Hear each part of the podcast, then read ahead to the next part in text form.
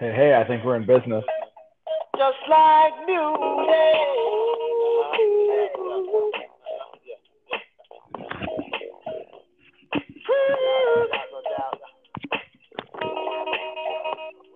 Oh, baby.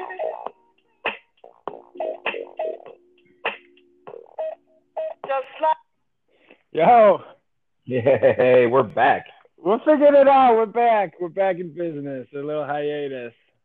Little hiatus, a little technical issues. We're back. Oh, all sorts of fun, craziness, no fun. But uh, we're back. Two of the three brothers coming to you. Uh, I was I was looking for a different audio to play, but uh, my old iPad, the uh, YouTube doesn't work on there. So Ooh, rough go. yeah, I uh, and you can't just open links in the internet. It has to open it in the YouTube app, which no longer works. you got all sorts of fun issues going on. I was gonna, I was, it was gonna be, we're talking baseball, and then I don't know how the rest of the song goes, but I assumed you were going Return of the Mack. no, not quite. Not till we get all uh, everybody back in the mix yet. Ah, yeah, we got to get Reed off the DL. Yeah, yeah. So, so Reed Lobster, if you guys haven't heard, uh, exploded his whole knee. Uh, Went the full Teddy on the bit. Full Teddy minus the minus the dislocation, but plus a uh, patellar tendon tear. So he's got several surgeries. He's got one down. He's uh the road to re- all, all reports out of St. Paul. Are the surgery um, went great. Have you heard any uh, anything differently? No, not at all. I've heard everything went well. Uh, the timetable sounds like a lot longer than originally anticipated. Yeah, we're talking 16 months here probably. This guy Yeah, man, it's it's nasty. he's barely got a knee, but he'll be back on soon, and he'll be back around. You'll you'll see him, but yeah, we'll get him back around this weekend. Yeah, he'll be back on the cast soon. Um, so Q and I here. Uh, let's uh, we're gonna talk a lot about baseball. We'll see about anything else. Yeah, Um, man, that's all we got. yeah, it's baseball season. I mean, the uh, the NBA fin- or playoffs are going on. Um, But they've been so crazy, like boring and predictable. yeah, this game's looking decent so far. So we'll see what happens for the fourth quarter right now. Yeah, I mean, hopefully something happens here to have a close game. But what's the closest game? Nine the other night, but before that was like twenty three. Is that what finished? That was nine the other night. That Western game. It did, but Uh, yeah, but that No. was close one. was that the no? That was the Eastern game the other night. That game was good. The other that game. Well, it was no. It was uh three uh, two nights ago. Oh yeah, yeah, yeah. You're right. You're right. I was thinking They of had the, the last that last Cavs Celtics game when the Cavs were up twenty all game and then they ended up only winning by nine. But no, you're right. No, none of the East games have count for anything. It's Uh, been garbage. Yeah, yeah, it has been. So that one was a good one in the West. Game four, game five here. Uh, we're currently sitting at a one point game. One point or. Four point game. Six point game. what is it? play by play. All right, baseball, baseball. Riveting baseball. podcasting. Oh man, you guys seeing this? Are you guys watching this with us? James Harden, two points. Fly ball caught. Kevin Looney scores. Um, let's all right, so your hometown nine, Adam. How you? What are you feeling about them? The the. I was gonna bring this up and then I failed on that. So the Twins are currently sitting in second place in the AL Central. Uh, we got um. What do you think about them? Okay, trying to no, figure no. out what they're what no, no, no, we're good. Oh, I got, I, I got it all figured out here. Um, uh, so the last time we recorded, you and I kind of, I wouldn't say wrote them off, but All right, here We you go. cer- Uh, we certainly were critical. yes, 21 and 24, second place in the Central, two games back the Indians. Yeah. Um, and then after we did that, of course, they went off and rattled off like eight out of ten or something like that, making They went on a run. good. Yeah. And now we're back to this like 500 ball. Yeah, we're uh, we're there. We got I'm- um, I'm inclined to be positive thinking right now. You gotta be. We're playing decent.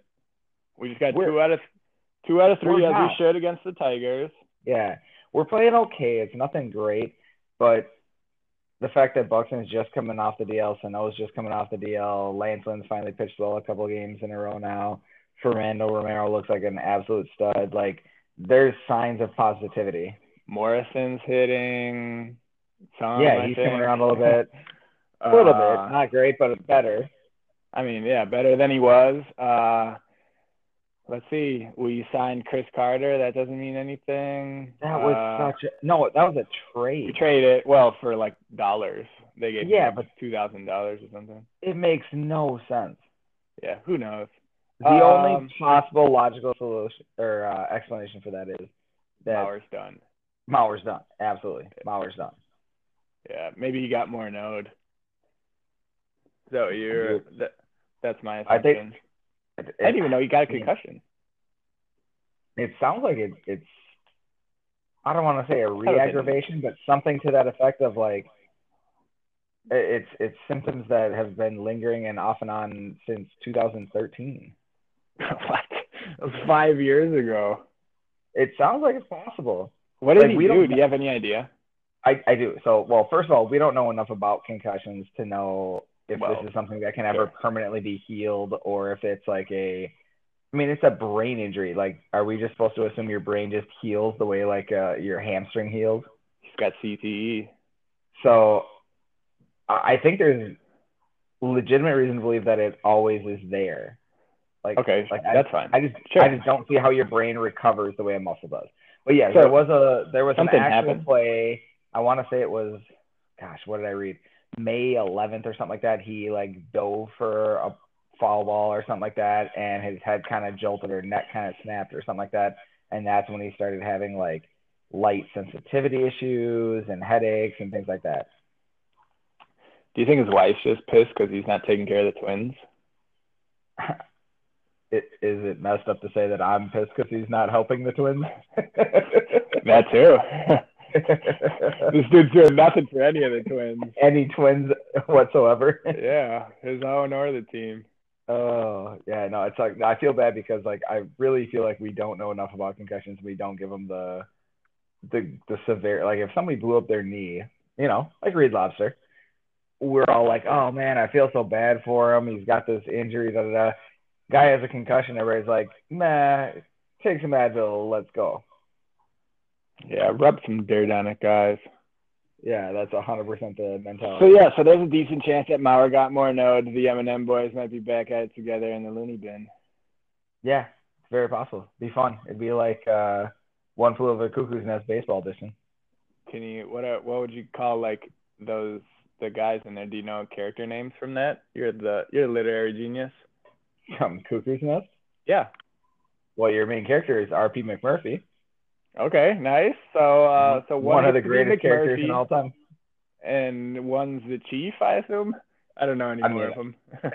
That's a good poll, though. I'll give you that one. Uh, and now, of course, you say that I'm gonna blank. Like any other random conversation, I could rattle off like DeVito and Chris Lloyd's names, but uh, I'm not gonna remember them off the top of my head right now. They might be they might be loony together. Yeah, although Morneau sounds very confident on the broadcast. Uh, I've listened to him like once, so I can't say one way or another, but I'll trust you. You all right? So rank. Let's rank. Uh, in your opinion, um, Dick's sidekicks. So we'll go. Yep. All right. So you have uh, Bert, Yep. Roy Smalley, hmm uh, Torii, Yep. LaTroy, hmm Morneau, uh, and that's it so far, right? Do we get to count TK? Uh, sure, you can count him. Okay. No, you don't count him. He doesn't ever do a full game. Tom Kelly? Yeah. Well, Yeah, this year he hasn't, but he has in the past. Okay, sure, you can count him. Uh, it doesn't matter. Um, uh, And that, it, what is Cuddyer supposed to do it later on in the year? Did they add think- him as well? I think that's the plan. Okay, but he doesn't get in because we haven't heard him. Yeah, exactly. He hasn't been on yet. All right. So. Uh, do you want me to go one to like five or five to one? Uh, five to one. All right. Five to one. Five is Smalley. Okay. Um, which is actually kind of surprising because when he Yeah. started, I hated him. But I think he's come around and found a niche, figured out a way to uh, not come off as so like condescending all the time, and uh, actually provide like valuable knowledge and like stories and insight, and not try to like just tell you like he knows everything and try to make you think he's the smartest guy in the room, but just honestly like be like, oh, you know what? Here's an example of this ex- uh, thing that's going on in the game from when I played. So Smalley's Okay. five for me. Okay. Uh, I think I would go probably Morneau four. I like what I've heard so far. It's just a small sample size. Okay. And so far from what I've seen, he's only been part of like three man boots. hmm It's it's Dick, it's Smalley, and it's Morneau, which actually is kind of cool. Yeah, Dick Smalley. Um, nice. No, but I like I like the idea that you have two color commentators going at the same time, essentially, so that if one of them doesn't really have much to say, or uh, basically would be like repeating a story they've told a couple times before, somebody else has something else, or one person says something, the other person's like, "Oh yeah, that's right," you know, like they play off. class, yeah, it's the classic Monday Night Football setup of three guys. One of them, kind of, yeah. yeah, one of them being Dennis Miller. It was classic. that was the worst. they were the worst, but but back in the day, it was three guys. Oh, you're absolutely right, and that was the worst. As he's quoting like Napoleon quotes from like the 1400s and stuff. Oh, this is the worst. Yeah, he's awful. All right, uh, so that's four. Three for me is uh, TK. Okay. Um, I do like. I mean, he's got the like the super super old school approach, but he's he's not PC at all. He's so not afraid to like just speak his mind. And he also calls Bremer Richard, which, Richard, so which great, kills me. so great. So that puts two at Torii. Okay. Torii is great just because he's so candid. He doesn't tend to offer a ton of like insight, but he is just like fun to have in broadcast, and we don't have that with you know your typical Dick and Bert. Right. Number one's LaTroy. Okay, I figured out once you said TK, then I realized where you're where you were at. Yeah, Um. L- LaTroy just the the he is so into that like advanced analytics and things like that. So he'll still be able to tell you, like he has like a photographic memory too. Like Oh, yeah. you can ask him, and uh, I mean I've heard him speak on a number of occasions. You and I heard him speak at the uh, Twins event we went to. Yeah, he's uh yeah he's brilliant. It's crazy. Like you can ask him about uh, a specific at bat from like 2004, and he'll know the pitch sequence. So tell me that do you think that that's a a, a widely a more widely uh uh, a more widely known or more widely like dispersed characteristic of of pro athletes. You know, this came up recently with uh, with LeBron reciting. You know, here's what happened. Where he could go play by play, yeah. I don't think that was crazy. I mean, it was it was impressive enough, but like it but it was also immediate. And yeah, the game just ended and it was the fourth quarter. I seen you know a couple of people were like, well, ask him, you know, hey, what happened? You know, coming out of the second TV timeout in the second quarter, like. Could he do the same? And maybe he could, but Ask him, you know, how the last like possessions went in 03 against San Antonio or whatever year it was against San Antonio or you know I think he might be a guy though that would know that. Too. He probably Like, would. He the other He after their game after their game last night. I think it was last night. Or yeah, and they like yeah. Somebody fair. asked him about the turnovers, and he knew how every one happened, which was pretty good too. Like I mean, they probably stick to him because he, you know, I think hates fucking up. in a But sport like basketball where there's fewer guys and more stuff is like right in front of you, like it, it's pretty prevalent. Um, I think in baseball for a pitcher, it's super like in your mind because you remember like. I mean, and I think LaTroy is probably an anomaly to this, which is what makes him good. But I think a pitcher is more likely to remember, like, oh, I was pitching this, I was throwing this, I wanted to throw this, but we threw this instead. I was thinking this. Whereas like a second baseman's just sitting there like, uh, we were shifted into the hole, and that's all I know. yeah, I was going seeds this game because I had been going gum for two games straight. yeah, that kind of thing. So, Bill- but I like that. But he also. LaTroy, I, the other thing I like about LaTroy, and this is like the super like geeky baseball guys, he's he seems to be into like a lot of the more advanced stats analytics, like you know spin rate and some of that kind of stuff too. So like you get a little bit more of that than you do with any of the other guys that come in. Mm-hmm. And I know that goes over the head of like what 75, 95 percent of the viewing audience. Oh yeah, for sure. But I'm gonna just say for me, like I would love to hear that kind of stuff. Yeah, no, it's great to see that. And it, I mean, I think players in general, at least as long as they just recently got, you know, retired or something like that, it, they seem to add a lot more of like, here's what's going on. Um, Mhm. Like either in the player's mind or here's what that coach is probably talking about or, you know, here's what they're discussing. Um, so those, And that's yeah, why- they, they, those really add to it. Whereas you're not, you know, these these other guys like a Birder, like uh Smalley, who who played however long ago. Now they're like, well, here's what I would do in this situation. But Or that's like, where uh, that's where Bert and Jack Morris and those guys are like irrelevant at this point. oh yeah, and and Dazzle, he'll he'll be like, well, be like, oh yeah, I see them coming together to talk. Let me tell you about a time that we talked one time in the outfield in 1992. Candles are a nice gift. God, what an idiot. Yeah, no, those guys. That's the thing is like baseball's changed so much just in the last like say ten years that when you look at a guy like Bert that pitched in like the seventies, like his mindset, his expertise, his things like that is so limited now to what they're actually doing and thinking and conversing about that then you get you get limited to this shtick and this nonsense when we could actually have real analysts and real like insight that could be coming forward, which is why you're seeing that now too. Like Right. I think Bert's only doing like seventy some games this year. And and you put him last, right? Oh, I I, I would Just name making like sure. yeah any any other guest came. I think Marney Gellner ranks ahead of him. Like whatever else. I was yeah, I was like getting my blood pressure up a little here when you went Smalley, and I was like, okay, I guess you know you don't really like him, and then you started picking players, and I was like, uh, where are you going with with maybe you're a big Bert guy? I, I thought you were No. gonna put him at like third all of a sudden. no, no, no. Rickelbert's like I don't know. We listed like six, seven guys. He would be like tenth on my list. I can't stand him. Yeah, no, he's brutal. All right, so Twins talk. Uh, so Buxton's back. He's um not Not, really doing looking good yet. Yeah.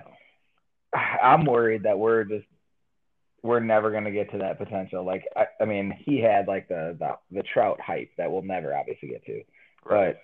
But Well, for him- if you ask Torii, I think that one just came out today. I saw something about that. Yeah, I didn't read it either, but uh, I I don't know. Like, well, I mean, is always say something yeah. like that. He and he is showed He's- flashes of it in the bigs. Um, I mean, you can't obviously like count him out, so who knows? No, I I don't want to count him out. Um, and especially you know loving the Twins as much as I do, I'm not gonna like count out our best prospect in maybe forever. But my problem is is that when they when everybody talks about like oh he's shown flashes, every flash has been say September, August, that kind of thing, and he's been god awful in like April, May, June. I don't know, even July. Like he's got a lot of injury history. Like don't get me wrong, like defensively he's maybe the best outfielder in baseball. ever. When he gets on base, he what did I what did I, I saw a cool stat the other day. Uh, they were recording like um, base running speed. And they said since that StatCast started recording that stat in 2015, and they've recorded it for minor leaguers and major leaguers, and who's Okay. recorded the the number one like base running speed? It's been Buxton since 2015. Oh, I'm sure. So I mean, he has tools that can help aid the game, but you can't hit a buck 90, 210. Like it just, it's so frustrating to have him do nothing for four months, and then Yeah. look at look at a month, two months sample size, and be like, see, it's there. Yeah, that's uh Yeah, that's true. I mean, hopefully he'll figure it out here. Um I mean, But- the good thing too that I like to look at is at least, you know, just looking at this year, like there's plenty of guys who have been very good um that are doing very bad this year, so hopefully Yeah. that, you know, Just I think my- maybe they'll all figure it out. my I think my positive outlook is that right now, like even if all the guys who've been doing poorly on our team just come like back like the regression to the mean, but like in reverse. Um, like even if they just get back to average, Right. like Logan Morrison doesn't have to hit 38 home runs, but if he hits 28, that's a Yeah, higher be- pace than he's at right now. Like Well, that'd be Lance great. Lynn doesn't have to be, you know, like a 18 game winner or whatever. But if he has an ERA at, at like four instead of six, now we're doing something. Right. Yeah, that's just You know, it. So it's all those things. Like, okay, now Buxton's off the DL, Sano's off the DL, Morrison's hitting a little bit, Lynn's pitching better. Santana's supposed to be back in the next week or two. Plus, plus right. So he started. So he started fun. recently, right? He started recently. I think today or yesterday. Yeah, one of those. Um, so give it two weeks. I mean, I don't- yeah, I don't. I feel like it'll take longer than that because he And- hasn't thrown at all, right? Yeah, I mean, exactly. other than like bullpen things. So I Oh, feel it's- like you got to work him it's a minimum. to of two there. weeks. Right. You got to give him probably four starts. The other thing is, is that like now with Lynn throwing well, like what what has it been like two or three of his last four starts have been pretty solid, including his last start was his best start. Yeah. So whereas before you were just like, oh, Lynn might have an injury or you know something like that to like get Irv in, or I Kyle mean- Gibson was the easy out, but Kyle right. You're just waiting. well. Yeah, you're just waiting for Gibson to fall back apart again, and he's been decent. So that's where it wouldn't surprise me if this rehab stint goes three weeks more, Right. because you're No, not sending sure. you're not sending the kids back down. Uh, right. I mean, yeah, Berrios is here They're to stay. crushing. Rom- Romero's crushing. Uh, Odorizzi's been good. Exactly what you expected Odorizzi to be. If you thought he was anything different than what he is right now, you were out of your mind. This is Yeah. he's a number three starter, and he has been a perfect number three starter so far. Like Absolutely. and he's throwing. Here's the thing: there's a trend in baseball this year of uh, starters going only like say four, five innings, five and a third, that kind of thing. Like the the quality starter field, the six innings plus, is like significantly reduced this year because of the emergence of like specialists and bullpen guys and things like that. So to get a guy like Odorizzi who is almost always six to seven innings, Six plus, right? Yeah. like that just saves your team so much to know that every five days you have a guy that's going to go six or seven. So yeah, I have a lot. been. I have a lot of hope. You- And what? Oh, the last point I'll put on that uh, on the on the positivity that I have with this team uh, is that besides the fact that they're kind of putting things together and that guys are starting to come back to form and things like that, I think I saw. Now I'm gonna mess up the numbers on this, but it's something crazy like we have 40% of our games left this season against divisional opponents, Okay. including like something wild like 50 games against the Tigers, White Sox, and Royals, who all are god awful. Yeah. I mean, somehow the Tigers have been half decent. Yeah, they're what a game or two below us. I think they're two below us. Yeah. Yeah, But no business. but the Royals and the. White Sox are two of the worst teams in baseball. Oh yeah. So I mean, if you say you have 50 games against you know three of the bottom tier teams in the American League, even if you just say that you have, you know, what would that be like? Let's say 30-ish games against uh, just the White Sox and Royals. Like you should be looking at winning like say 20 to 25 of those games. Yeah. Right. Like that gives 20. you a shot. I think the the problem the Twins have right now, and this is where everybody always talks about like, oh, it's early, it's April, it's May, it doesn't matter. Like they dug themselves a hole, and it's hard to climb out of. And if you look at like the wild card standings right now, Oh, they got no chance. that's the problem. Like Boston and New York are toe to toe. One of them's getting a wild card, one of them's getting a division. So you're playing for one spot if you're looking at a wild card. And there's like seven. Uh, what do I, no? What was it? If you include the Twins and anybody within like a game or two of them, uh, there's like seven teams battling for one spot. Yeah. So they're six and a half back of that second wild card spot. That's wild. Uh, so are the Blue Jays and the Rays. yeah, that's insane. Um, and then so that that spot's owned by the Mariners, and then the Angels are two and a half back. The uh, A's are four and a half back. That I mean, now granted, I if you were to ask me like, do I expect like say the A's to still be there and Tigers and things like that? No. So I do I think it's going to be seven, eight teams battling for uh, that spot? No. But like the Angels are a legitimate team. Like the, The Angels Mariners definitely should. The Mariners. Um, Ah. I mean, they could, they sh- they can maybe battle for it. I don't, I don't know. I, to tell you the truth, I have no idea how they're ten games above 500. I really don't have any idea how they're doing that with smoke and mirrors right now either. But Uh, James Jackson and nobody else. A James been Throw out, which is awesome. But now they've got Robbie Cano out for most of the year. Uh, uh, Jean Segura just got hurt. Things like that. They're relying on like Mitch Haniger to be their best hitter. Yeah, I don't know. We'll see. We'll see if they can keep stringing it along. I guess. Who knows? But here's Um, the thing: we don't we might not have to worry about that because Cleveland does not look tough at all. No, I mean, right. They've they've been tough, you know, short stretches here and there, but then they play very terribly for longer stretches. So And and I keep hearing everybody's going with the excuse of like, well, you know, the Indians are going to be there. Like, well, no, I don't know that. They're like, it's we're getting close to June, and they're what two, three games above 500 at the most, not even. yeah, they're two games or one game above 500. Yeah. So like they played almost two months of baseball of 500 baseball. I'm supposed to just believe that magically they're gonna be like a a 750 win like or like you know in three out of four every every week series or whatever. Like I don't I don't see that. No, and they haven't. I mean, they haven't had any injuries. No, it's just been guys not hitting well. Like Kipnis sucks. Encarnacion Encarnacion is struggling, but they always say, "Oh, he's a slow starter." Well, you can only be a slow starter for so many years before you just are done. Um, yeah, that's just it. Santana's been okay, but nothing great. Like, there's nothing standing out on the team. No, Santana's gone. Carlos. He's in Philadelphia. Oh yeah, you're right.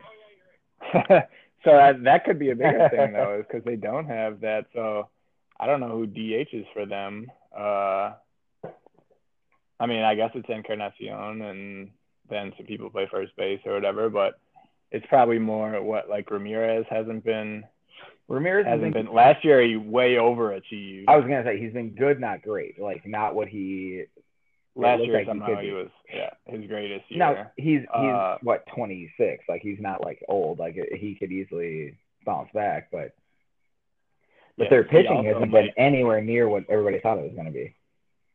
uh that dude wh- who we we're just talking about Ramirez he might get he might get uh jaw cancer before the end of the year Was he a big Chofsky guy? oh, oh my god I think this dude throws a whole tin in his lip every time you see him out there playing this dude's looking like he's got a tumor growing That's awesome. That's old school. Does he have it wrapped in bubble gum? I don't know might that's what that's what old Brady used to do you take Red Man Oh, this yeah. dude would take Red Man pulls and wrap it in bubble yum That sounds awful. oh have you ever had it No, God, no. Red Red Man I mean, have I had Redman Is, uh, individually? Yes. Yeah, yeah. No, not have you had the wrap. Not not wrapped in bubble yum. I mean, I guess it can help it for like probably 20 seconds, then the bubble gum's out of flavor. oh, that just that's that sounds so terrible. Yeah, that's uh no thank you. All right. So, uh, so Sano's topics you got coming, well, Sano's coming back. What do you think? What are your thoughts on him? He I he missed I, I heard today 24 games. Yeah. Um, man, I don't know. It there You blame a- it on the way. I hate hearing that. Like he's a big dude, man. It's not well, he's a fat guy like there's plenty of large guys out there who don't pull their hamstrings. Yeah, or whatever, get I'm- hurt. I don't know, whatever. I'm he had like a fluke thing where he had to kind of get microfracture surgery. I don't know. I think he's I- back and ready to dominate. I'm worried. Just he had weight issues coming into last year's spring training, and then uh hit well, obviously, but then had like the whole shin thing at the end of the year that they like apparently took all off season to recover, and rather than doing anything to keep himself in baseball shape, this dude went straight like I'm gonna couch it and order delivery and that kind of thing, and showed up super overweight and then couldn't hit Good when he showed up, and now he gets injured. Which, I mean, it's a almost a proven fact that like you know when you're out of shape, you're more prone to injuries and things like that. Like, so I I can't imagine he was like working his ass off while he was on the DL. So I just I worry about him just settling into being like okay. Yeah, I mean that wouldn't be great, but you know, him being okay is better than anyone else we put out there really. I mean, Escobar's been fine. He was good early, now he's been okay. Um but I think between the two of them, like I don't know, I'll take Sano being okay versus Escobar being okay. And I don't think it's an either or on the um, Well, yeah, but I mean, it's like, well, who's going to be your everyday third baseman? And then you can let Escobar move over, especially with Polanco out till July still. Yeah, that's what I mean. Is that Escobar is going to be playing short because Adrianza is your other option, and well, no, thank you. Uh, yeah. But Um, also, uh, or I mean, see what happens. There, what they just moved Nick Gordon up to AAA. Oh yeah, I did see that. That was nice. So I mean, but he's been playing a lot of second base. No, that's stupid. Yeah, so I don't unless that it means that a Dozier trade is on the horizon. I don't see how that helps us a lot. Um, I mean, I, can I, get they're probably preparing for next year. Yeah, that could be. Um, I could see with Mauer being out, I could see a lot of like rotating Sano and Morrison at first and DH and that kind of stuff. And you you do Escobar and Adrianza and some things like that. You know, you kind of piece that all together and. Right. It, I mean, it just does give you another option. Like, even though he's not living up to the hype that we all thought or what we saw a couple of years ago, he's still better than what we have. Yeah, no. So I, I don't know. I think it'll be good. Figure it out. He, uh, I mean, it was, it was good to see him like basically is dominate in his little minor league stint there. Like that's it what always you hope. when they don't do that. Right, and it happens way more often. You're like, you're going against these guys who are shitty, and you're a pro guy, and I get you're working back and trying to You're trying to do you're gonna you're you're trying to do this or trying to yeah work it you know hit the ball the opposite way or really see this or take pitches or whatever but it's like Yeah. either You way you should be dominating these dudes You still should be crushing some like community college kid. Come on, in like AAA, AA, whatever. so that's good at least so we'll, we'll see what happens from there No, like like I said, I mean I can nitpick all day, but overall, I'm I think I have a very positive outlook. You know, going forward in the next like from like let's say here to the All Star break, I think our schedule lightens up a little bit. I think uh, we've got these guys kind of rounding into shape. We've got guys coming off the DL. I think they're in a, a great shape to make a push. Yeah, and like like we talked about, you know, with with all that they've dealt with in their two games back, and the Indians haven't dealt with anything. They just haven't been good. See, and that's I, I'd much rather be in our position than theirs. Other th- other than uh, Andrew Miller going on the DL for ten days, but he was terrible before then and hasn't been much better since. So Right. Yeah, like I don't get how a guy like that loses it, but somehow. that guy. Yeah, that guy's so good. I don't understand either. There might be something more significant wrong because you don't just go from being arguably the most dominant reliever in baseball to Right. a dude. He had like a seven ERA. Yeah. No, I think uh, I heard something on the radio. I couldn't give credit to whoever said it, but um, that they said like if you would have said told me back in February that uh, we're approaching June first and Ervin Santana hasn't pitched yet, that Jorge Polanco's been out for the year, that Sano and Buxton have missed, missed significant time, uh, that your all of almost all of your free agent acquisition trades of Odorizzi and Morrison have been below average. Um, all this kind of stuff. Uh, what, what was the other thing I saw? We've been walked off six times this year. Eesh. That's ridiculous. That's not good. That's not sustainable either, though.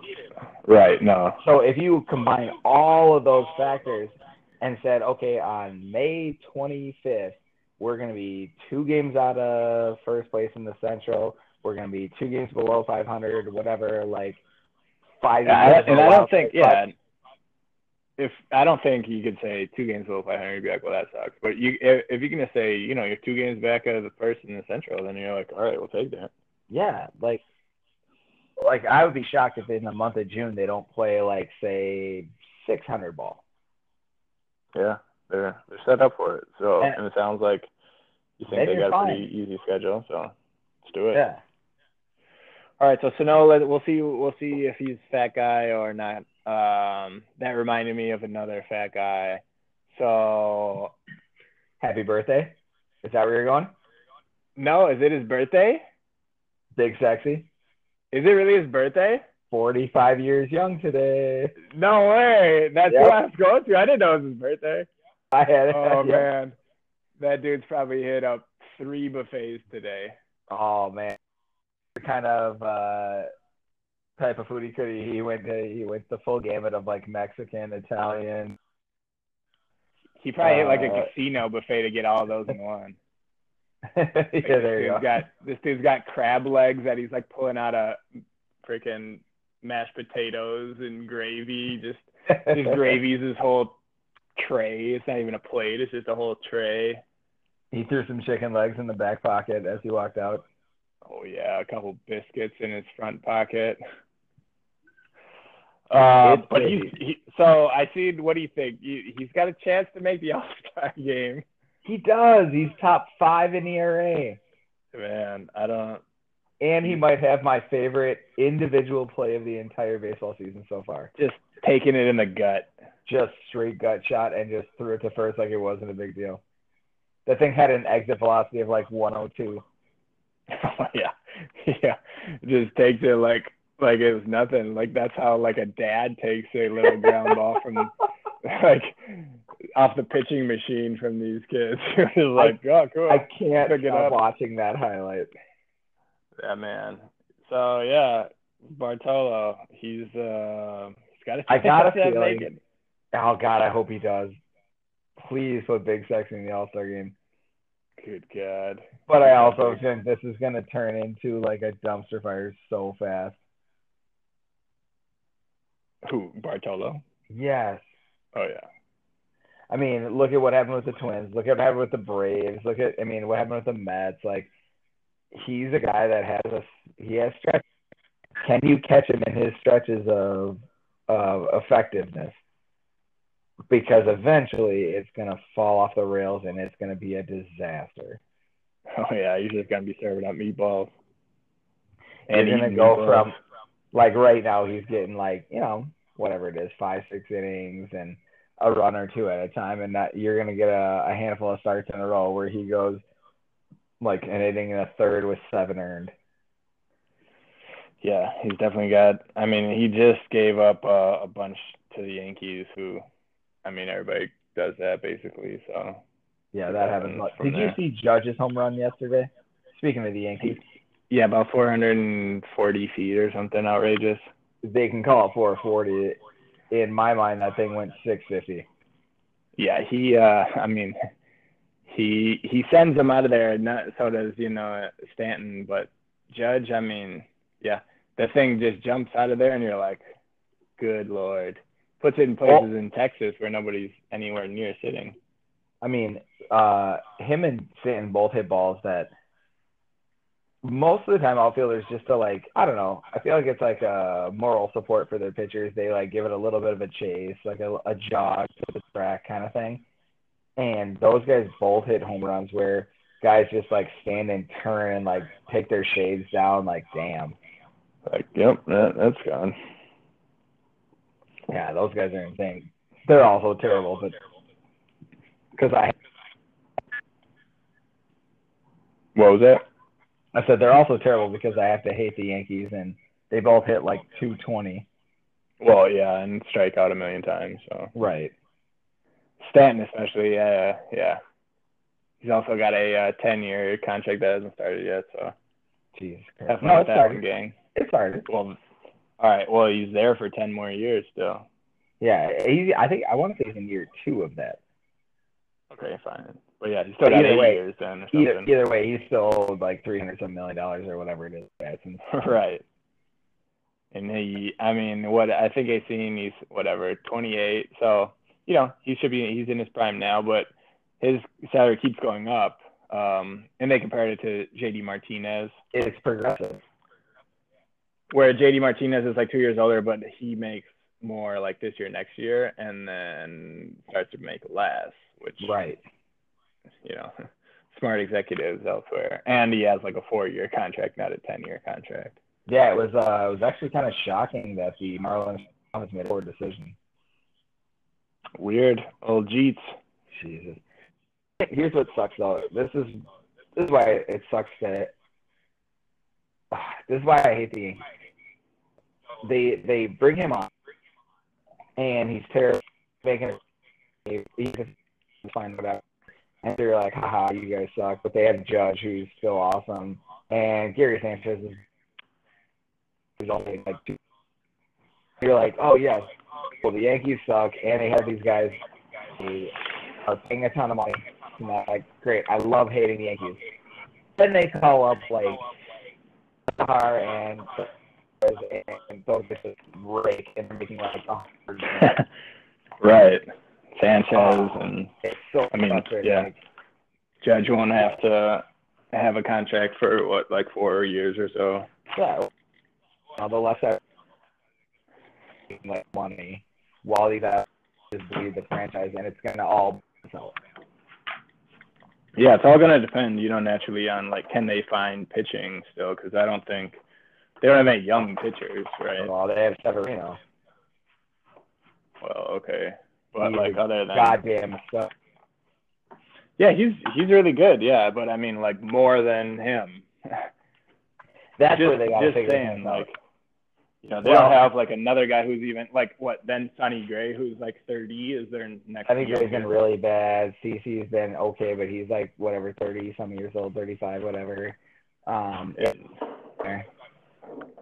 Tanaka's been what average to decent. uh, and I feel like like not knowing their system that well off the top of my head, but I feel like the majority of their top uh all position players still.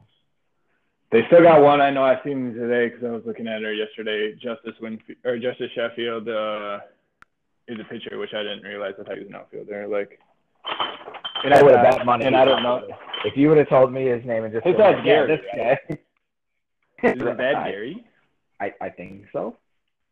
I thought so Or- too. And then they were Cool. like, oh, he's a he's a left-handed starting pitcher. So then I was like, I don't know anything anymore. I thought his dad was Gary, and he was a outfielder. He he does look at least like uh black. He does look like the same skin complexion as Gary. So I mean, have you seen the oh yeah, they got them all. They all play on the same team. I was trying to think of who the third one was today. Craig Biggio's kid. He leads their The one, he yeah. leads them in home runs, and then it's Dante Bichette Jr. Yeah, and then of course the the Uber prospect. and then Vlad Guerrero, which I was reading something today. It sound they were saying that they thought there's a there's a chance that they don't call him up all year. I mean, So- they should. They're Okay, if we were going to talk baseball, I had this written down that I wanted to talk prospects. Um, Nice, and we're okay. on that, and we're on that track with Torres and and now the. So let's uh hey let's let's take a quick breather. I'm gonna grab a beer. Is that good with you? You take take a quick break, and then we'll uh, we'll jump right back in and we'll talk prospects and, and other a few other topics. So oh, just to give the listeners that up, this is gonna be super nerdy, in-depth baseball kind of stuff. So fast forward if you. Yeah, it's gonna be all baseball, gang. So that's what you're getting. You're welcome. So we'll be right back. All right.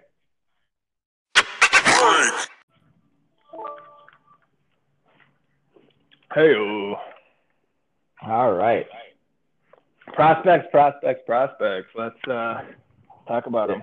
Yeah, let's go deep dive. This is going to be uh, super nerdy baseball stuff, but uh, that's what I live for. All right. Who do you want to start? Where do you want to start? Who do you want to start with? What do you like? Well, so I'm gonna go right off of well, in general, we've had a lot of like top tier prospects coming up to the majors, even if just for a taste, uh, in the last like two to three weeks. But I want to rewind back to what we were talking about before the break, where we talked about all the the big names in the Toronto system. Right. You got Vlad Jr., you got the Bichette's kid, and you got Biggio's kid. And Tell people, hold on. Some people might not understand what that means. Vlad, Okay. Vladimir Guerrero, his kid Vladimir Guerrero Jr. Plays Who is, base. at Hits this exactly like his dad. oh my God, his swing is identical, and at this point Uh, is not arguably is the best prospect in baseball. I seen something that he was number two, but I didn't see who would be number one. Behind who? I don't know. It was like it was like uh it was just it was a quick article about like the AL East and like each team's top prospect of when or like that would that may come this year or something. Sure. And they talked about him and it was like, you know, number one prospect for Toronto, number two in MLB. And I was like, uh, I, I'm sure I could look. it might be Alex Reyes if they still consider him a prospect. Yeah. I, how is he a prospect? He pitched in the majors. Like I don't, I don't think he even has rookie status anymore. I don't know. They still had uh somebody they had on there was already up, so I was like, well, that doesn't count. So it was Yeah, uh, that that- kid It's all. Ad- Adames uh for Tampa Bay. That was the Oh, one they picked for him, and I was like, well, he's I already was. up. I'm planning on bringing him up at some point too, because he's yeah he he looks pretty solid after two games. So, anyways, Vlad Guerrero Jr. Uh, Yeah. probably the number one prospect in baseball, third baseman, Blue Jay system. Yes. Uh, And then they have Dante Bichette's kid. I don't know his first name. it's Dante. No, it's not. Yes, Dante Jr. I'm fairly Is it really? I'm pretty sure he's also junior. So they just straight go Vlad Jr. and Dante Jr. Yeah, and I think he has like the picture I saw is he has like Dante Bichette's haircut from 1998.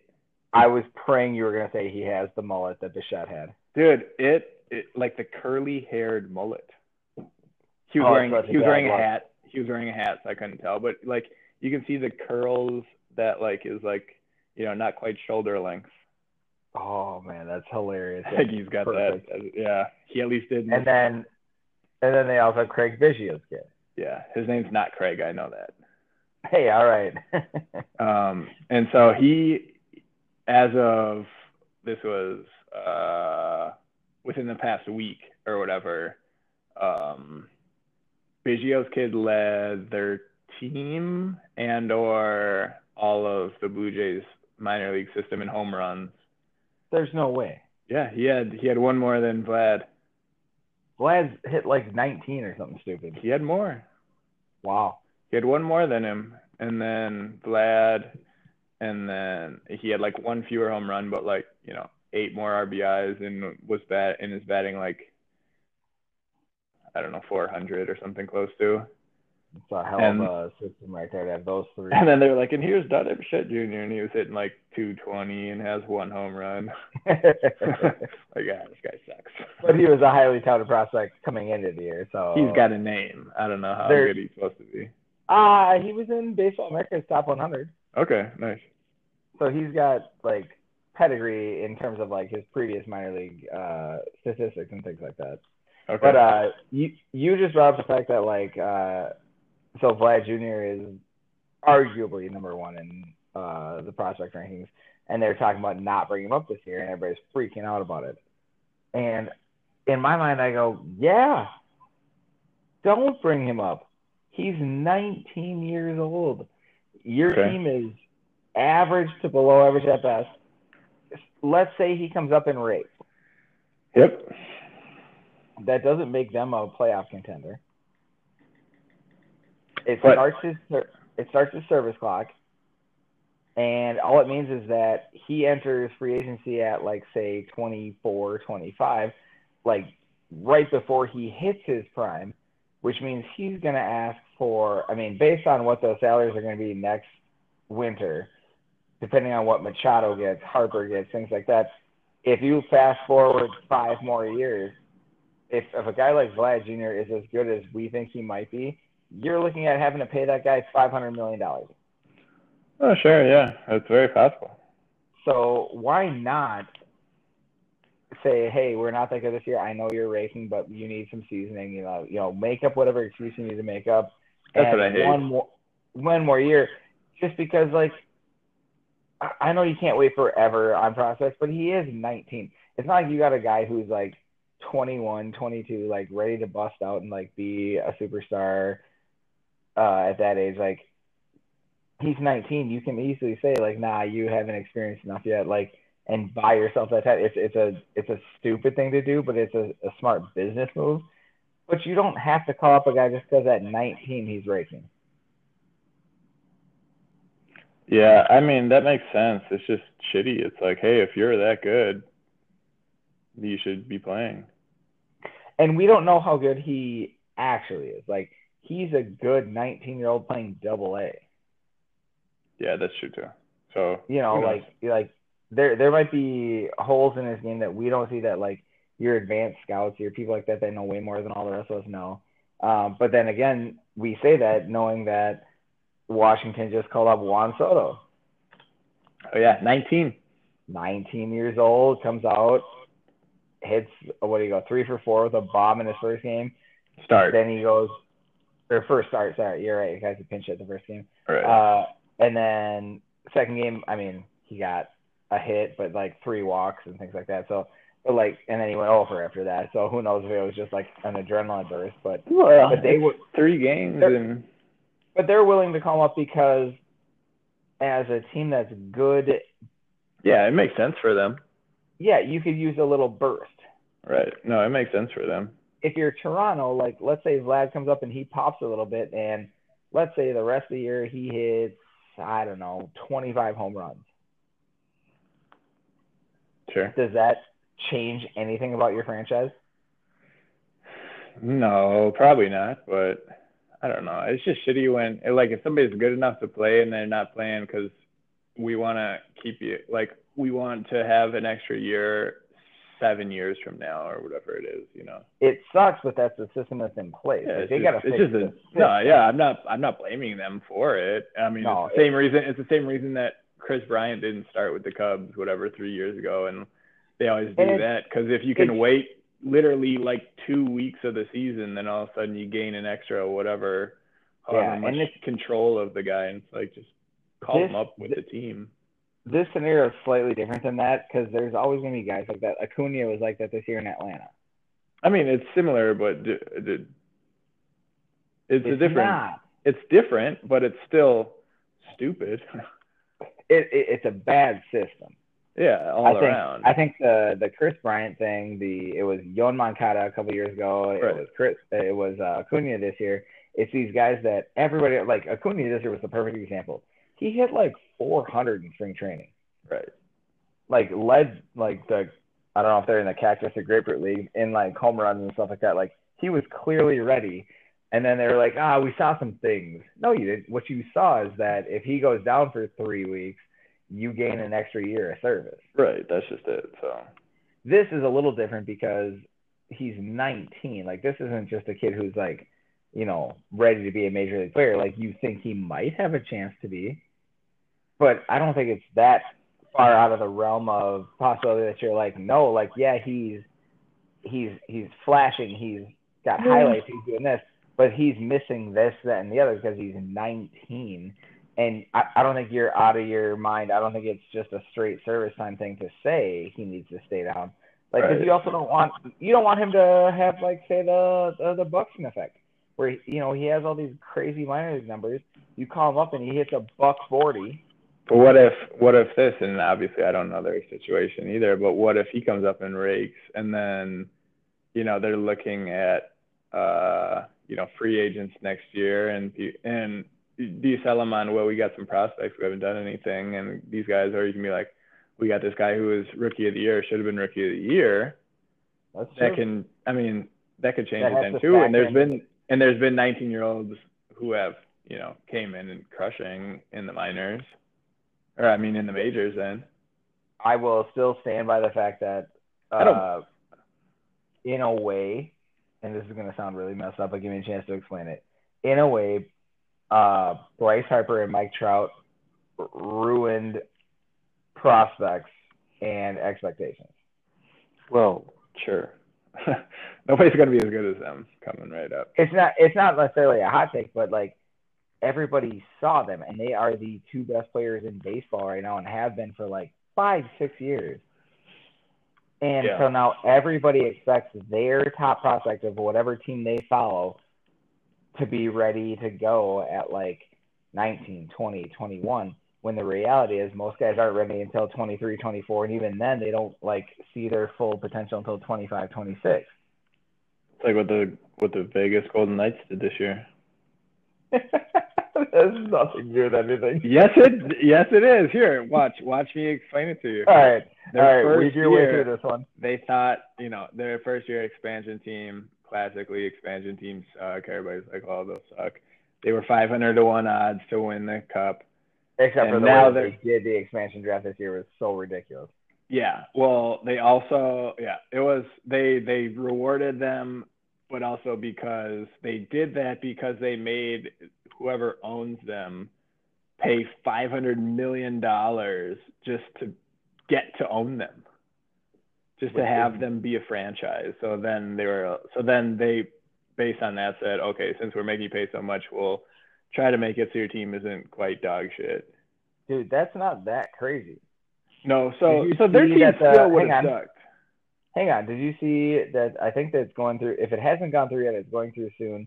That they're selling the Carolina Panthers Yeah. for two point two billion dollars. Yeah, and that's all an established entity and everything. But I'm Um, saying like, so to, to ask, ask them for Also a 500 football team. That's a football is. team. It's, it's a very different, you know, financial scale. But to ask them to pay five hundred million dollars for a franchise, a major sports franchise, isn't that out of the question? It's just to have them. I mean, it's I, I get that you're comparing it. it. I mean, that's also the fact just to own them. Um, but to like start in with that, and but so here's where I'm going though is okay. I think I know where you're going with this. Yeah, so Seattle has a team, or they're supposed to finalize that in the next whatever, like couple of days or weeks. So Seattle is going to add a team, and people For- now are going to expect that they'll Wait, get wait. all these good players. A hockey team? Yeah, I hadn't heard that. it's like a 2020, 2021, 2022, something like that. Oh, I hadn't heard anything about that. Yeah, so it's uneven right now too. So they'll they're adding. So that's the that's the other side of of why Vegas uh, was good was because they usually add them in twos, you know, Right. And so they'd add them in twos, and each team can only lose a player. So one team picks a guy from the Wild, the other team can't pick anybody from the Wild. So the Correct. the Wild are off the board. They had the pick of the litter basically, you know, so they could pick Right. a player from every team. I mean, like numbers wise, they couldn't, but they got that, and they have however many draft picks and everything too. Potentially they could. Um, right. But so so they got that. But so then so anyway, so there wasn't anybody to compete with either over players. It wasn't like they picked a really good player and then the other team got a one. They got to pick whoever they wanted. Yeah, know, they got within the constraints of good players within the constraints of salaries and everything else. Um, yeah, they would have had half of their roster realistically if they had a second team. Right. That's just it. So so anyways, so there's uh an imbalance now where there's uh I want to say one extra East team, uh, even though Vegas got added, but however they've done it, um, Seattle's getting a team. I think it's 2020, and they'll come in by themselves. But so people are going to expect, hopefully they don't, but they're going to think, okay, well, we're an expansion team like Vegas. We'll get these good players from everybody. Now we're, you know, even making the playoffs, or let alone going as far as Vegas is. So they've they've ruined expansion teams, just like I- just like you said, Trout ruined, uh, I you know, rookies. I see where you're trying to make the correlation. I don't necessarily buy into that as much. Um, and here's here's my thing is that like forever expansion teams have been terrible. Yeah, So to have one pop up, I don't think changes the expectation as much. Like maybe the difference is is that when Seattle comes in a couple of years, the expectation is they're not the worst team in hockey. The- But yeah, people are gonna think that they're really good. They're gonna expect playoffs. I don't think they are just because one team did it. I don't think that's the expectation. There's not that many though. You can't say one team to one player. It'd be like when there's a bunch of players. I mean, just think of No, like but- numbers wise. No, but I think like I think it's it's it's the difference is is that you're talking about like full team and like put you know a success, whereas I'm talking about like individual players and success at a an an age that's not realistic. Like Yeah, like year a- one of a team. It's a pretty good correlation.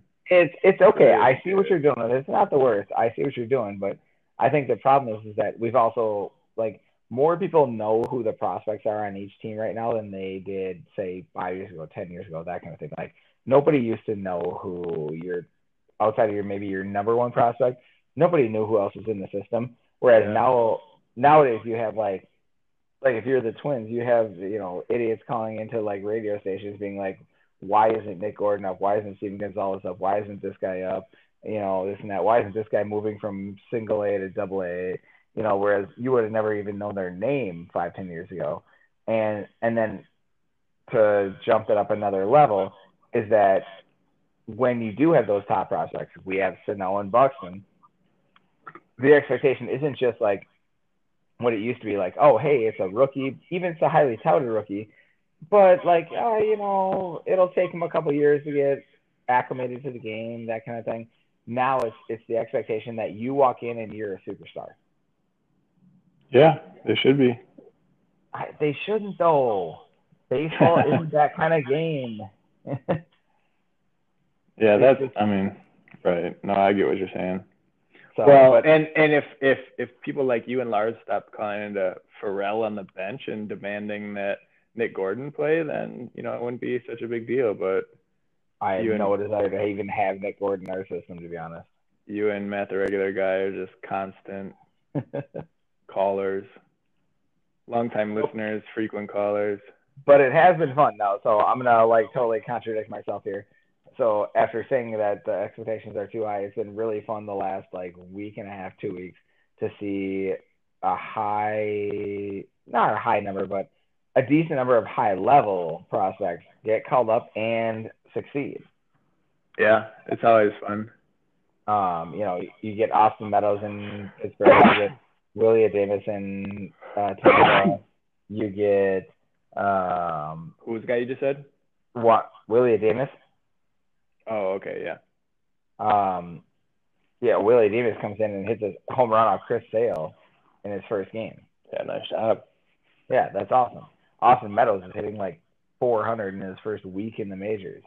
He's got like three home runs, four home runs. Yeah, it's awesome. And what the, the crazy thing is that he might get sent down. They've already said for sure Willy Adames is getting sent down like after the weekend. Like, Well, It- we'll see. I mean, maybe that. with maybe that one like over the weekend, but it's like something does like wasn't Cody Bellinger supposed to get sent back down last year, and then they're like, all right, yeah, exactly, exactly, exactly. maybe we won't the same- do that. It's the same. Yeah, it's all that same thing. Or, or what? Wa- Walker Buehler was supposed to make like a start, maybe two starts. And they're like, yeah, maybe he'll hasn't left the rotation. Maybe he should stick around, guys. I love when they say that though. Oh, he's up just for uh, four days while we're trying to fill in this spot. Why? You could have called like- some other scrub up. If he's your number one prospect or he's you know one of your top prospects, he's a top you know X number of prospect in baseball, and then he comes up and does exactly what you were hoping he would do. Right? So now Right. now you have to backtrack and be like, well, I just I Check. He did. He did that. Now back down, idiot. I just don't understand why even saying that. Like, yeah, we're gonna come up. We'll see how he does.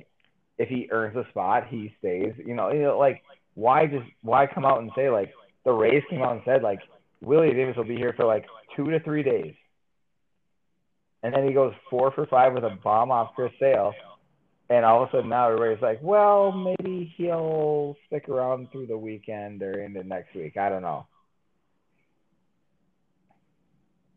Yeah. Who knows? You got any other any other hot uh prospect news or notes or things you're looking forward Uh, to? People you're looking forward to seeing? It's What about the Twins? You think you think uh anyone? I mean, I guess we're even trying to find a spot for Irv. So I don't I don't see the Twins calling up anybody significant without there being significant like either terrible player injury. Sure. I mean, Romero was kind of the top end. Otherwise, most of our guys are like we said before, Nick Gordon. Well, unless Dozier gets hurt, they Or traded. Yeah, they've shown an unwillingness to play him at short. I don't think they believe in him as a shortstop. So you need to either have Dozier get hurt or get traded for him to come up. And even then, I just I don't see Nick Gordon as being like a super big impact. He's just a young guy.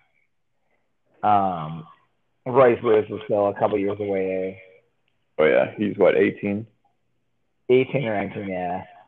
And the only other guy that even like registers on the like top prospect radar would be Gonsalves.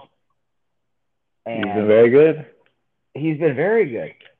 But the problem is we're already going like, shoot, who do we get rid of for Irv? Right. Yeah. So unless you know, unless Lynn goes back into the tank, unless Kyle Gibson, you know, is really terrible, unless Irv like has a setback, like I don't see him coming up anytime soon either. So there's really nothing. We've exhausted that major league ready. Of those guys, yeah. Do you think do you think any of the relievers get called up? So we got some fireballers down there. I I would like to think so, but I don't know. A lot of them are coming off of injuries and things like that. Like I don't know where Tyler Jay is in his recovery, for example. Right. I know Jake Trevor Reed. May. I know Trevor May is not scheduled to like really come back until June or even July. And at that point, the Twins They're are extending still- out, aren't they? They're still saying he's going to be a starter. I think they just got to give him that as an option. And I mean, it's easier to it, It it's easier to be like, all right, you were gonna do that, but now we're just gonna have you throw an inning, than be like, And that, all and, right. and I'm hoping, I'm hoping that's the reason is that, like you said, it's way easier to be a starter and gear down than to stretch out. Right. It's a different mentality, of course, of like, you know, coming in with a guy on or just being a reliever or whatever. But But um I mean, whatever it was, but like you can't work yourself up in there. two years ago, he looked like the kind of guy that like Could be Like- our closer. and not even a closer because I feel like closer is such an overrated role. But like he was starting to look like like we were ahead of the curve on the the whole like uh Andrew Miller type pitcher where you have a guy that you just you know basically what we signed Addison Reed for. Yeah, I know what you mean. I'm I'm struggling to come up with the phrase there too. Uh, firefighter, I think is the word I've heard occasionally. Well, yeah, that's that's it, but not the one I was thinking of. No, but I was thinking of something else. But but he was already starting to fill that role two years ago before it became in vogue. Right. Like- yeah, that's true. He's your best bullpen guy. He might pitch in the sixth, seventh, eighth, ninth, you know, whatever. And I feel like that's. I mean, it's hard to say. It's been a year and a half, two years, so it's hard to say like could he still do that. But I feel like those those rules have uh, escalated in value. Why not bring him back into that role? But like you said, bring him back as a starter. You can easily ramp him down in innings and up in velocity. This goes perfectly though too. And uh, what if he becomes your starter, like the Rays? So oh my god, I just had that written down. so I great. just So that.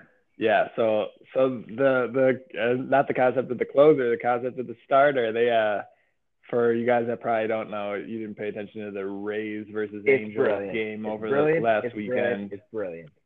The Rays had uh Sergio Romo, veteran reliever, What Start two days in a row. Plus, 500 plus uh, appearances in the major league.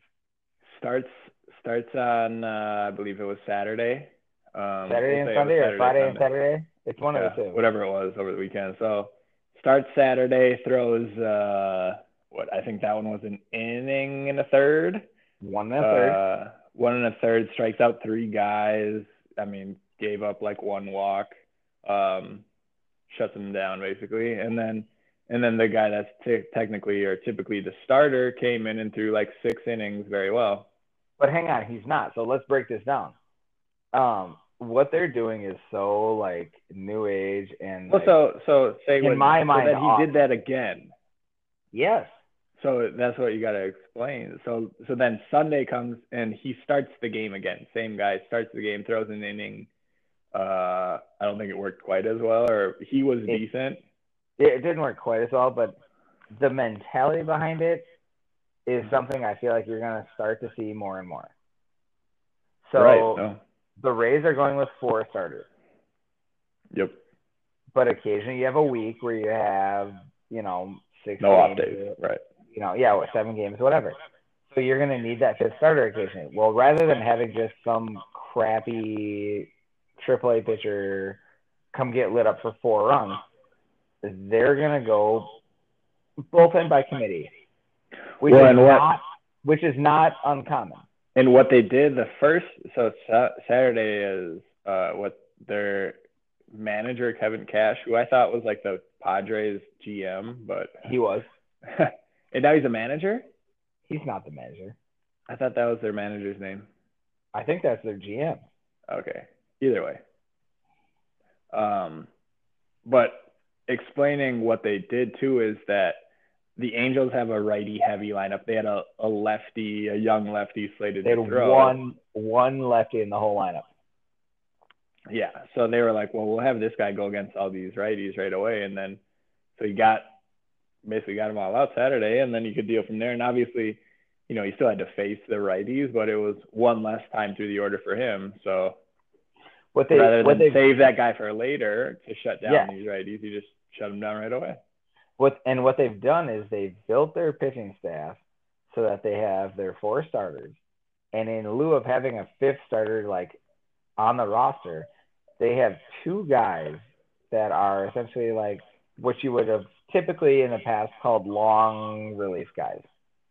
The guys who the guys who once upon a time would have been like our starter got rocked for five runs in two innings come in and like settle things down for five innings. You're you're uh yeah, you're right. You're you're classic Nick Blackburn, but he started Matt Guerrier. oh yeah, Matty G. That was it. Yeah. Um, but but they're much better than the typical long inning relief guys. Like these are guys who potentially could be starters or potentially could be like high leverage uh, relief guys. This is where I could see Trevor May fitting in too. By the way, um, this guy uh, Carl Yarborough. Yeah, Cale's Cale's son. It's nice. Um, Race car driver. it's just such a an innovative way to approach pitching. So okay, we're gonna have a bullpen game, which is not a new concept in baseball. But instead of the bullpen game being we're gonna have our long relief guy throw three to four innings and then piece it together after that, you treat the early innings just as importantly as the late innings. Yeah. So you say, That'll count the okay, you know what? Your best hitters are probably your one through four hitters. So I'm going to throw my best relief pitcher or my best Yeah. matchup. Like you said, like they're all right-handed guys. So I'm going to throw my best right-handed pitcher, Sergio Romo, for an inning, inning at third, whatever. And you get shut down for an inning, two innings. Now all of a sudden it's a seven inning game, and now I throw in my guy for four or five innings Right. and I still have a couple guys to shut things down at the end. Yeah, it's, I, I mean, my I like I like so the progressive thinking. Yeah, it's, It's fun to so innovative. It's so cool. I like it. Like I didn't care if even if it would have not worked out, even if let's say Romo gave up like four runs in the first. I love the idea behind it.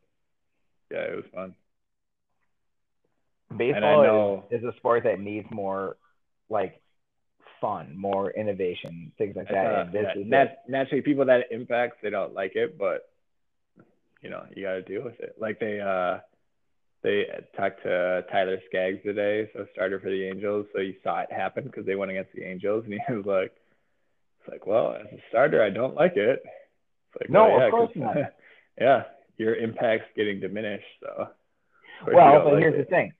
He doesn't like it because contracts are still Right. in the old school way of thinking that guys get incentives and bonuses based on, you know, quality starts, wins, you know, some of these things like that instead of just like what's the best way for us to win. Like if all of a sudden everybody's contracts were just based on team wins as opposed to individual accomplishments, Right.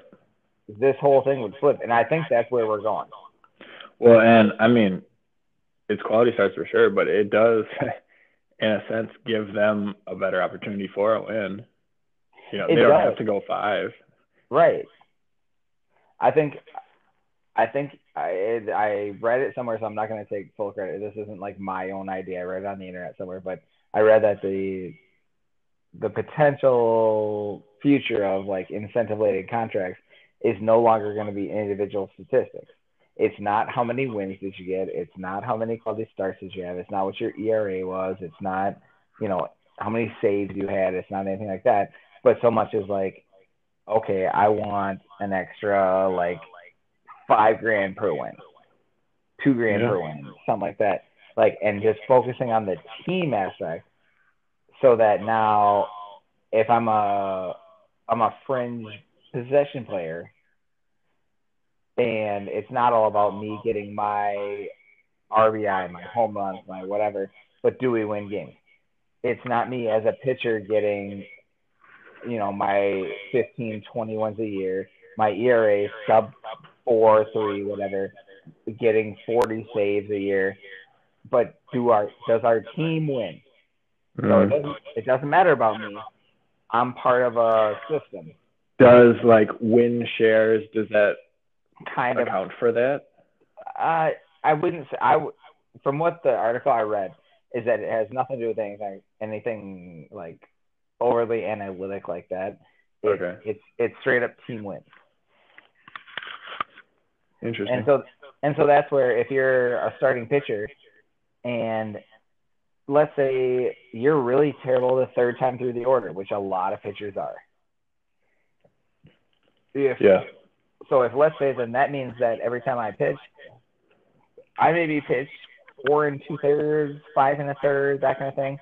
It's not going to give me a quality. Occasionally, it's not even going to qualify me for a win. Right. Yeah. But if our team wins the game, they've we've you know we've built a a, a, a good group together. It doesn't matter that I get pulled one out away from uh, qualifying for a win. But if I our guess, team yeah. Well, and I guess how does that impact though too of like, you know, if you are who was it a couple of years ago or whatever? I mean, if you're 0 and 9 with like a 3 ERA though, you just don't get any run support and your team doesn't Felix win your Hernandez. starts. Yeah.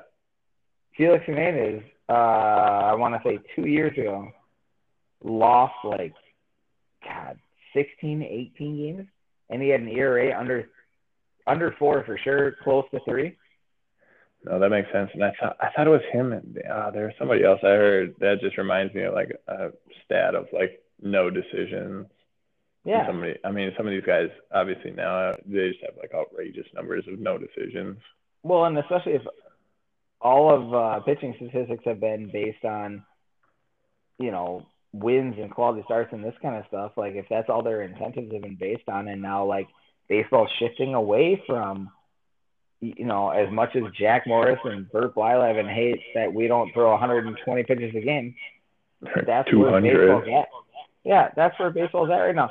These guys throw 80 pitches a game, 90.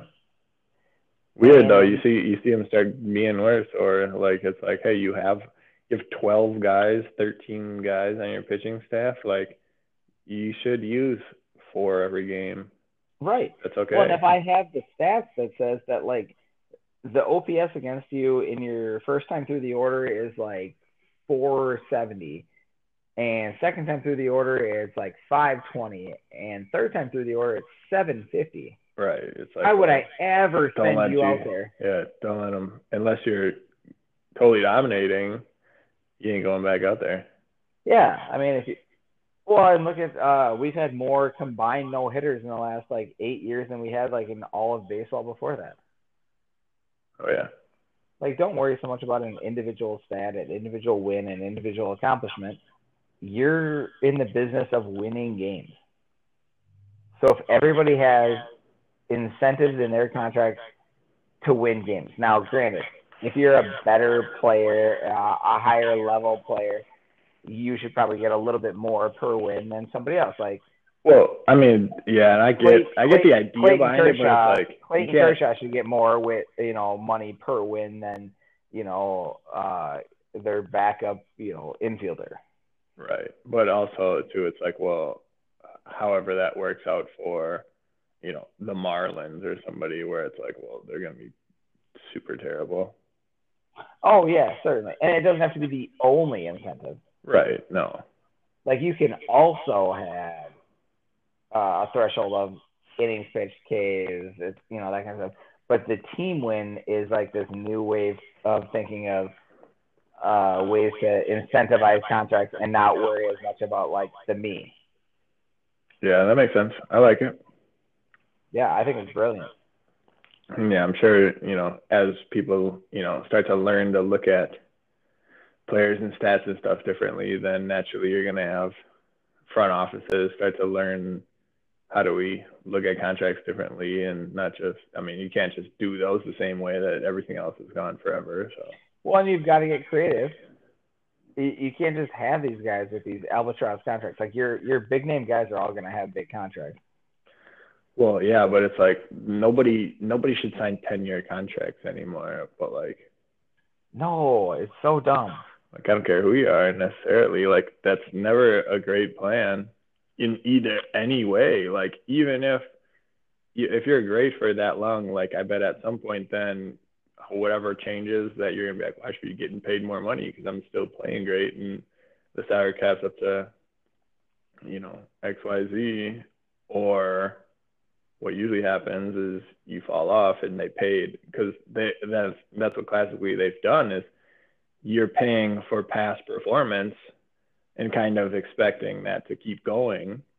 Right. How many guys when longer. they sign a contract are anywhere near that level for more than say three to four years? Right. That's just it. Like that's where I'm surprised we haven't seen it yet. Uh, that's where I would suspect uh, we would start to see teams signing guys for like, say, a four-year, hundred and fifty million dollar contract, or three-year, hundred and fifty million dollar contract. Mm-hmm. You know, as opposed to the ten-year, like like Stanton, ten years, 300, 400, whatever it was Right. like pay him 35 a year for three years Yeah, instead of instead of 20 for 10 You just keep making people prove it. now granted the guy the players don't want that. Well, no, they want that insurance. they want the longevity they want the insurance this and that. So you you'd really have to go to an extreme. Like if, if they know they can get let's just say like they know they can get a, a 10 year 200 million dollar contract let's say. 20 a year. You'd have to almost offer them like a three year 150 million dollar contract to have them even consider it Mm, yeah, it could be. you know or at least three 100 Right. but that's uh, that feels like where front offices should go players might not Well, right. I mean, well, and until you know baseball starts doing away with guaranteed contracts, then you know then I you're gonna see different things like that too, because it's like everything's guaranteed for forever. So eventually, these front offices are gonna be like, all right, we can't just guarantee you we're gonna pay this guy for ten years when he's gonna be good for he's gonna be great for four and good for another three, and then just a drainer for the last three or whatever. I just I don't understand how they're still the only professional uh, sports league that has fully guaranteed contracts Yeah. and no salary cap. They just You can't have wild out there. Yeah, it's it's outrageous. Like either. I mean, they have the luxury tax that they think would do something, but it really doesn't. No, either have the luxury tax, or no, I'm sorry, the uh, salary cap, or have like non-fully guaranteed contracts if, if a guy's not performing, you know, whatever. Like, And they can Yeah. do things because, like, I mean, hockey obviously too. Like, they like set a limit. You know, it's like you can't sign. Like, I don't think that they can sign guys for, you know, they used to have they, there was a couple of those that they signed goalies for like ten or twelve year contracts. Um, Yeah, you're and, right. And I don't think I don't think they can go more than six even now or something like that. Like I don't think even Uh, somebody could sign Pari- like the Parise deal. Right, like who was uh DiPietro or somebody like that was the uh Yeah. on that one. yeah, so bad. Yeah. So just pick one.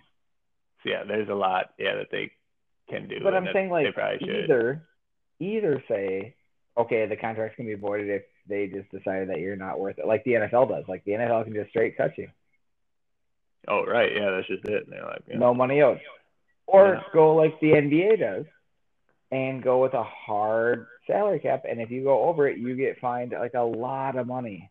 Yeah, and then you do it again, and then you get like you know, doubly fined for it. You know, and you keep going up. Like you like, hey, one year it was fine that you like paid the fine, and it's like if you want to keep doing that, you can go for it. But guess what? Like that twenty just became forty, and next year it's gonna be a hundred. And that's where I mean, now the NHL is tough, like, but even they have some rules in place. But like I said, so the NBA does a salary cap. The NFL says non-guaranteed. Baseball is just like, nope, everything's guaranteed and no salary cap. We don't care where it is.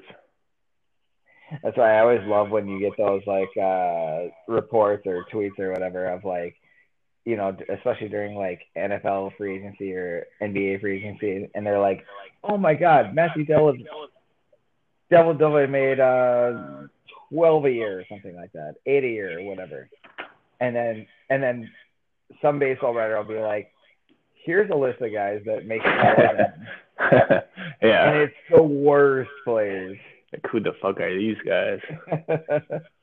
and then even when somebody signs like a good contract, like oh my god, like Aaron Rodgers got, you know, twenty eight million dollars a year, or Kirk Cousins got twenty eight million dollars a year, and they're like, oh, there's like thirteen baseball players that are making more than that. Right. Yeah, he just became the most the highest paid guy, and you're like, oh, that's cool. That's cool. This other guy makes that for the next six years, and it's all guaranteed. Yeah, it, they, that's a system they gotta fix. Yeah, they definitely got some issues to work out there, but you know, maybe those owners will figure it out. Yeah. All right, I think that's enough nerdy baseball talk for tonight. You got anything else you want to talk? Ohtani look looks great. He's awesome. Uh, he looks flashes of great. yeah, he flashes great. They they they're moving his next start out, so his starts have been he's had a, a blister, cancel a start or two. He's gotten pushed back a couple times.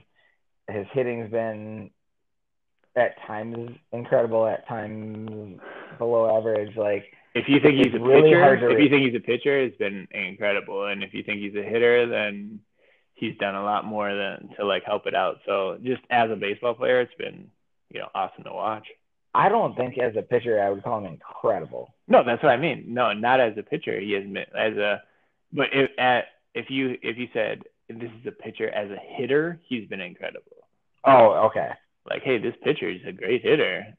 Yeah. Um, and as a hitter, if you're like, or the other way, like, I mean, he's been decent, or he's been good as a pitcher, but like to get all of that in one is a pretty incredible baseball player. It's fun, it's unique, it's different, but if you take him individually as either one, he's not great. Right, but yeah, you, but since He has he's moments doing though. That's both, the crazy ab- thing.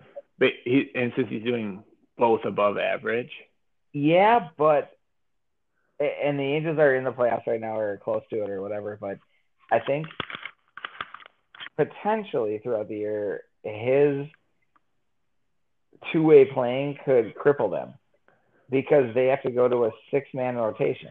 well, and so we talked about the Rays doing I think they're already. I think that they're with this with this creative, innovative bullpen day occasionally. right.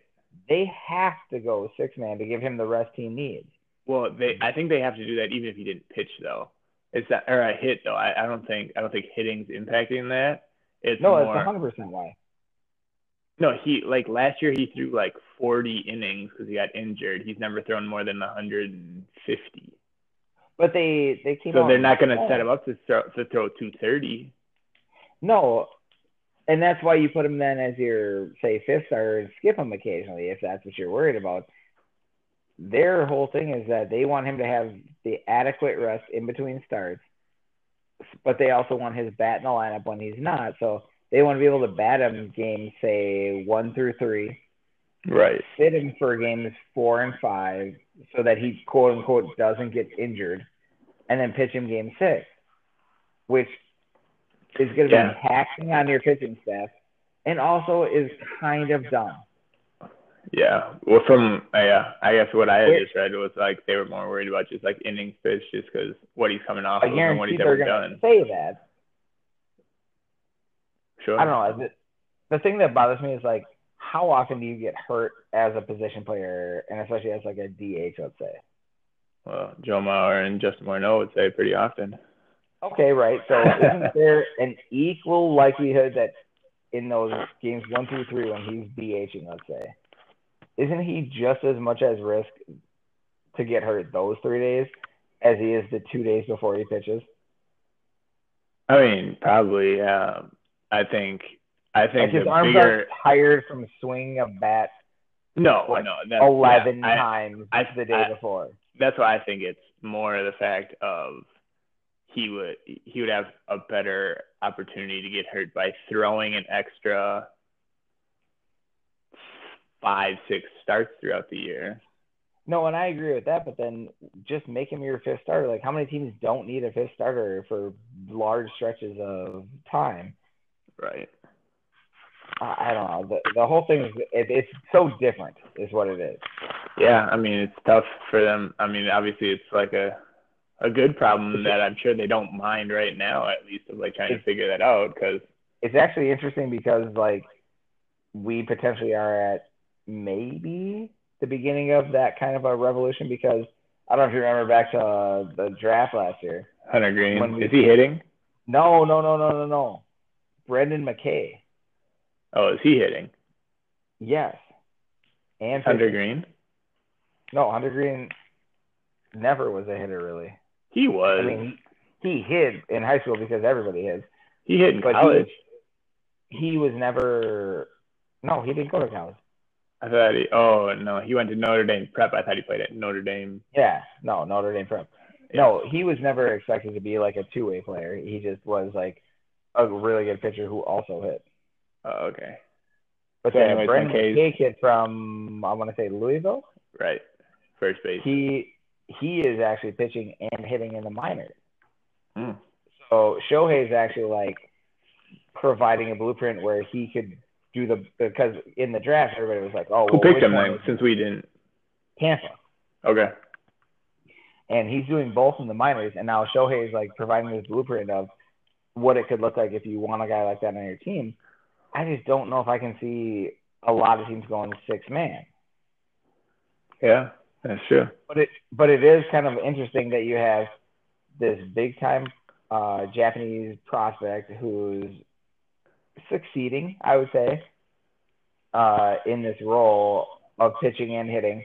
And then you also have a top whatever he ended up being three, five pick in just this past year's draft, who is also doing the same. Like, is this something that's going to become a thing? Yeah, that's true. Could be. They That's uh, very interesting to watch. that was um. I bet the New York and all sorts of the international media was pretty pissed that they said they were going to push him back. So, because he was supposed Oh, to throw he- Sunday, and he was supposed to against Tanaka in Yankee Stadium. Oh my God! Right. So like his and like they're from both from whatever Japan or whatever. They're both like from the same country. Yeah, that could have been And- huge. Like, know, in Yankee Stadium. I imagine that might be the Sunday night game, anyways. oh man, that's too bad. Yeah. So they're like, yeah, he's not gonna throw. Now, is that injury related or is that six man related? uh, Scioscia, that was one where Scioscia just said we want to. I don't know. It was like they didn't say skip his start, but they're like, we need, we want to just stretch him out here, um, and not have him and just start like, just give him a little extra time. So I think he's throwing Tuesday or something instead, or Wednesday or something. I mean, I guess I understand, but at the same time, like, if you're already doing a six man rotation, how much more rest does he need? I don't know. I mean, And I, like, and like whatever it was, the limit, like the limiting the inning thing, I get it, but like, right. also, is aren't you uh, affecting his effectiveness? Yeah, that's just it. I don't know. And Like, like, you I can't know, just pitch once every other week and a half. right? Yeah, it's like well, how, what you're you, if you're good as your team's uh, eighth starter, then what what do you actually provide? And and he is their best starter, but he pitches once like what twice a month. I mean, almost. Yeah, he's he's only pitched whatever it was, seven starts or something, maybe at most. That can't be that many even, can it? Well, I just seen Felix Hernandez has five deci- or nine decisions, and I thought he was hurt for Okay. a while. So Okay, that's that, that's literally what I based it. on. I was gonna say five, and then I saw that he's five and four, and I thought he I thought he went on the DL at some point too. So I was like, well, he's got nine decisions. I'm pretty sure he's probably got seven starts. Even if he did go on the DL, Right. there's no he has a decision in every start. Yeah, so seven's probably decent. Yeah, that's fair. So all right, well, that should about wrap it up. You got anything else you want to touch on? No, man. Uh, we had some good uh, nerdy baseball talk tonight, so we'll uh, we'll bring the lobster in this weekend. It sounds like we could potentially potentially have uh, some in, interesting basketball games coming up this weekend. Hey, we got uh yeah, we got at least We got both sixes. series at three two, Both at three two and uh going back going back to the team that's down. yeah, home home team down for game six. So yeah, could be some good we're ones. potentially looking at two game sevens in the NBA playoffs, and that's where we need the lobster. Yeah, we'll get his thoughts on that. Any thoughts on the Vegas Golden Knights versus Washington Capitals? He's a he's our uh, local hockey mind. Somebody has to be because I couldn't possibly care less. Um, and yeah, that's about it for now. I don't know. The Yeah. World Cup starts in a few weeks. No USA. Oh my god, it's so embarrassing. so who knows? hey, tell you what, just felt good to get back on the pod. It's been what two weeks.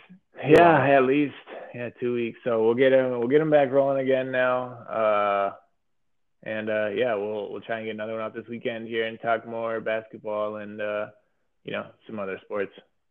Yeah, let's do it. All right, man. Well, uh, take care, and all you out there, all you listeners, take care. Glad to have you back, and uh, we'll see you guys soon. Talk All to you later, soon. brother. All right, see ya.